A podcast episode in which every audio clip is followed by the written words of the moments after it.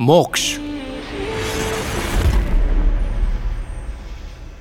हमले के बाद हार्डी जब कॉपी कैट किलर का पीछा करना चाहता है तभी वो किलर ही उसके पीछे लग जाता है। गाड़ी चर्च की निकलती है जो किलर को पकड़वा देती है। फिर एसपी प्रभात उसी किलर के सर सारे इल्ज़ाम लगाकर केस क्लोज करना चाहता है। अब आगे। ये आप क्या कह रहे हैं सर? ये कॉपी किलर है जो रियल किलर की आड़ में अपनी घिनौनी करतूतें छुपा रहा था। और हॉस्पिटल का हमलावर कोई और है?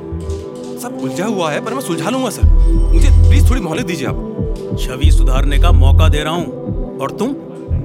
समझाओ जग्गी इसको। जग्गी तुम चुप रहोगे। देखिए सर एक बार वैसे ही प्रेस में हाय तो मच चुकी है। एक ही रेपो कितनी बार नीलाम करूँगा? देखो रेपो की ही तो सोच रहा हूँ यार हार्डी। क्यों जिद कर रहे हो? टूरिज़्म भी इफ़ेक्ट होते हैं ऐसी किलिंग से। डलहौजी टूरिज़्म का गढ़ है पर इस बार कम टूर किया है लोगों ने। एमएलए का बच्चा ज़्यादा ट्रेंड हुआ इसलिए?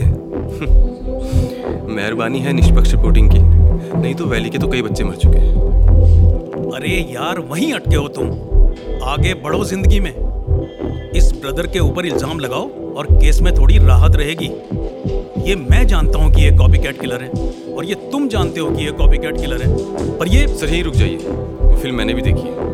बाद में गोली उसे ही लगी जो ये बकवास सुनता रहा था। और सर ये गोली गाली ना मैं दोनों खा चुका हूँ। सो प्लीज़ तुम मामले की गंभीरता को समझो।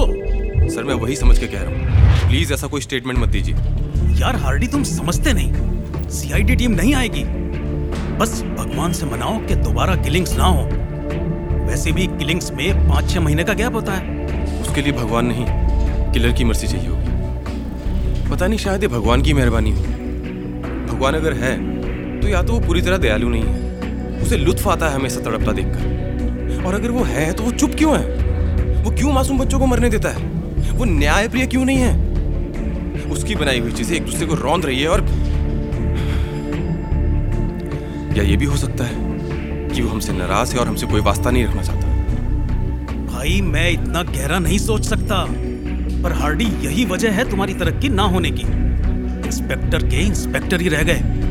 हम दोनों आसपास के बैच के थे। बड़े जिद्दी हो तुम। दुनिया की हालत देखकर तो ऐसा लगता है कि हम किसी फ़ील्ड लैब के फ़ील्ड इन्वेंशन हैं। जिस सब्जेक्ट में इंटरेस्ट हमें ऐसा बनाने वाले साइंटिस्ट यानी भगवान उन्होंने भी यूज़ कर दिया अरे यार बहुत डार्क फिलोसफी है तुम्हारे पास।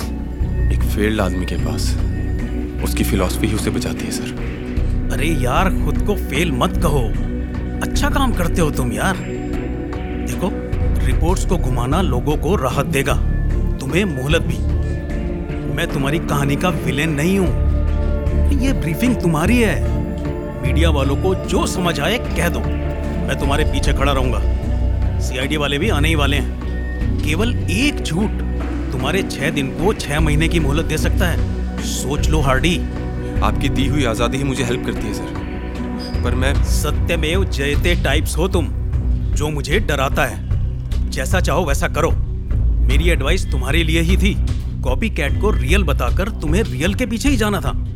पर एनीवेज ये केस तुम ही सॉल्व कर सकते हो, मुझे पता है।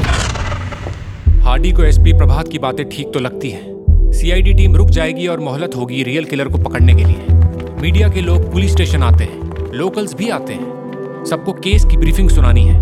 सबको कानों कान खबर हो चुकी है। हार्डी और एसपी अब मीडिया के सामने खड़े हैं, सब अपना कैमरा माइक लेकर रेडी खड़े हैं।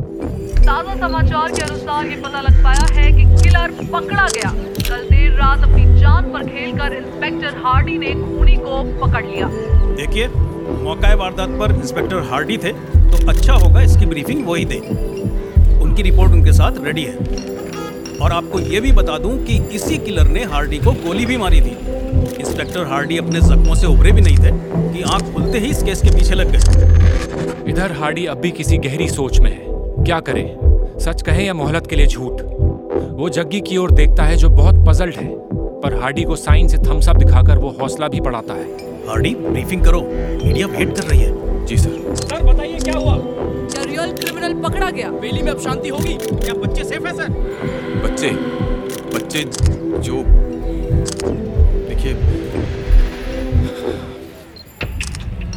बीती रात हमने जो लीड्स फॉलो किए तो हमने सेबेस्टियन चर्च के पीपल ब्रदर जोसेफ मेस्करेनिस को गिरफ़्तार किया।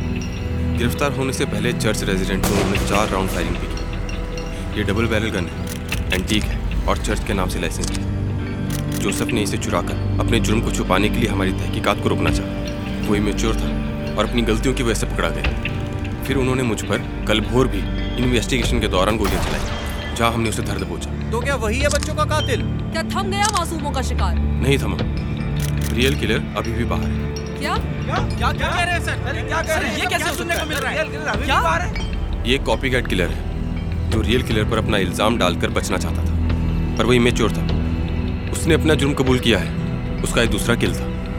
उस बच्चे की लाश भी हम बरामद कर लेंगे। इसने दो बच्चों को सेक्सुअली मोलेस्ट करने के बाद मारने का जुर्म कबूल किया है। ये रही प्रेस रिलीज़ के लिए हमारी रिपोर्ट आपको ये बता दूँ कि रियल किलर अभी भी हमारी गिरफ्त से बाहर है। मैं आपको यकीन दिलाना चाहूँगा कि हम उसे जल्द पकड़ लेंगे। थैंक यू सर क्या कह रहे हैं आप? क्या पुलिस अपना काम ठीक से नहीं कर रही सर है? सर बताइए सर सर सर सुनिए सर सर आपको जवाब देना ही होगा। जनता जानना चाहती है सर बताइए सर। अगर हम अपना काम ठीक से नहीं करते तो ये कॉपी कैट किलर पकड़ा नहीं गया होता। कि डिस्ट्रैक्शन तो नहीं आप अपनी ज़िम्मेदारी से भाग तो नहीं रहे। ज़िम्मेदारी से भागते तो कॉपी कैट किलर को ही सही किलर बता देते पर सच सबके सामने आना चाहिए। हम जिम्मेदार पुलिस के सुरक्षा बल हैं। यकीन मानिए कोई कसर नहीं छोड़ेंगे। हम उसे पकड़ लेंगे। हार्डी प्रभात की ओर देखते हैं जो थोड़े नाराज़ हैं। वो स्पॉट से जाने लगते हैं। हार्डी को ये कहते हुए कि, अब इस फ़ाइल की कॉपी मेरी टेबल पर भी पहुंचवा देना। हार्डी कॉन्शियस वाले लोग डिप्लोमेटिक वर्ल्ड में बेवकूफ़ कहे जाते हैं। एक चॉइस थी तुम्हारे पास। अब जाने दो। क्या फ़ायदा? अब इस कॉन्शियसनेस के साथ जो भी रिज़ल्ट आए, तैयार रहना। क्योंकि मैं डिप्लोमेटिक खेलता हूँ। सच में लोग सही कहते हैं। You are a sinking boat गाड़ी स्टार्ट करो। एसपी प्रभात दबी हुई आवाज़ में बहुत कुछ कह जाते हैं। हार्डी को कोई अफसोस नहीं है। बस वो ज़मीन की घास को निहारता है। जग्गी उसके पास आता है और स्माइल करता है। जैसे वो खुश हो। वो फिर से थम्स अप साइन बनाता है। हार्डी के चेहरे पर थोड़ी हिम्मत आती है। बाकी हवलदार मीडिया को हटाते हैं और हार्डी पुलिस स्टेशन में ज़मीन पर आँखें टिकाए अंदर आता है। मानना पड़ेगा साहब आपको। सही किया आपने। लोगों का खाते हैं झूठ बोलना ठीक नहीं होता। आपका फैसला सही था। मेरे जमीर ने इजाज़त नहीं दी। मैंने वर्दी पैशन से चुनकर पहनी थी। हिफाजत करना लोगों की मदद करना जैसे बाबा करते थे। हवलदार मोहन दयाल सिंह। इंस्पायर उन्हीं से हुआ था मैं। सुन रखा है साहब। बहुत ईमानदार थे। सबका ख्याल रखते थे। थाने में सब उनको जस्टिस बाबू कहते थे। मैं उनकी तरह ईमानदार तो नहीं हो सका पर उनके जैसा बनने की चाहत रही। आज मन नहीं लगने वाला। चलो थोड़ी इन्वेस्टिगेशन करते हैं। रियल किलर अभी भी इन वादियों में सांस ले रहा है। हुजूर घर हो नहीं। वर्दी दूसरी पहन लो और अगर नहाना है तो थाने के पीछे नहा लो। जैसी आपकी मर्ज़ी हुजूर। वर्दी ही बदल लेता हूँ। साहब कहाँ चले? मुझे लगता है स्ट्रीम के सोर्स से तहकीकात शुरू करते हैं। साहब कातिल शातिर तो है। कहीं दूर से आकर भी तो बॉडी को डंप कर सकता है। वो बहुत कुछ सकता है पर एक बार गश्ती करते हैं। वैसे जग्गी क्या बताया था उस चर्च के ड्राइवर के बारे में? उसके आसपास भी बच्चे मरते हैं ना? हुजूर मंगरूर थोड़ी टेढ़ी चीज़ है। धोखेबाज भी है। चर्च से पैसे भी ले लेता है और किस्तानी भी नहीं बनता। क्या? जी हुजूर अगर किस्तानी हो जाओ ना तो चर्च वाले खर्चा भी देते हैं। पंद्रह किलो चावल और पैसा भी। हाँ ये तो पता है पर ये मंगरू चालबाज झोलर भी है। जी हजूर चलिए ले चलता हूँ। हार्डी जग्गी के साथ गाँव में आता है। ये कोई समतल जगह नहीं है। छिटपुट कुछ घर इधर और कुछ घर उधर बने हुए हैं। जीप अंदर नहीं जा सकती। हुजूर थोड़ा लंपट और मुँह फटा है। मंगरू से आराम से बात कीजिएगा। ये तुम्हारा गाँव है। इतना डर क्यों रहे हो? बुलाओ मंगरू को। मंगरू बाहर आओ। के हुआ? हजूर भी आए हैं। मंगरू तुमसे मुलाकात नहीं हुई। तू पी के वहाँ चर्च पे पड़ा हुआ था ना? हाँ। पड़ा पैसा है पी के गिर जाता हूँ। आप बोलो क्यों आना हुआ? बिरादर जो सब तो पकड़े गए। जितना बोलूँ उतना बता। सुनो दरोगा बोलना मुँह पकड़ के सिखाओगे। बहादुर हो पर ये गाँव का इतिहास टेढ़ा है। तू इतिहास मत सिखा नहीं तो तेरा भूगोल बिगाड़ दूँगा। देख साहब कोई वही तो चुप कर जक्की मुझे बात करने दे। ये गाँव वाँव में दरोगा वरोगा नहीं आते। लाश जहाँ मिली है वहाँ तहकीकात करो। असली कातिल ना पकड़ सके। तो पोस्टमैन को भित्तर डाल दिया। और अब बिरादर जोसफ को तेरे घर के आसपास भी बच्चे मरे हैं। लाशें यहाँ भी अभी मिली है। तू बोलना बंद कर और जितना पूछूँ उतना ही बता। कॉलर पे हाथ कैसे रखा? हैं? कैसे रखा? ऐसे। ऐसे। कानूनी तरीके समझ में नहीं आते ना तुझे? बेलगाम रहने की आदत हो गई तुमको। गलत कर रहा है तो एमएलए साहब को बोलूँगा अब ये ज़्यादा हो रहा है। अभी तो ज़्यादा हुआ भी नहीं है। बता किसने मारा उन बच्चों को? हार्डी दो चार हाथ और जड़ देता है।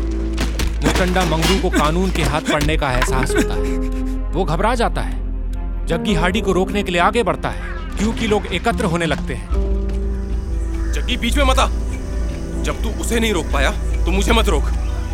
गाँव है ना तुम्हारा? वर्दी का रौब नहीं तो इज़्ज़त तो बनानी थी। पिछड़ जग्गी। मैं बोलता हूँ पीछे हट। तभी मंगरू भागता है। हार्डी अपनी पिस्टल निकालकर उसके पीछे भागता है। जा जा तो गोली मार दूँगा। जा। क्या मंगरू ही है वो असली कातिल? जानने के लिए सुनते रहिए हमारी ऑडियो सीरीज़ मोक्ष।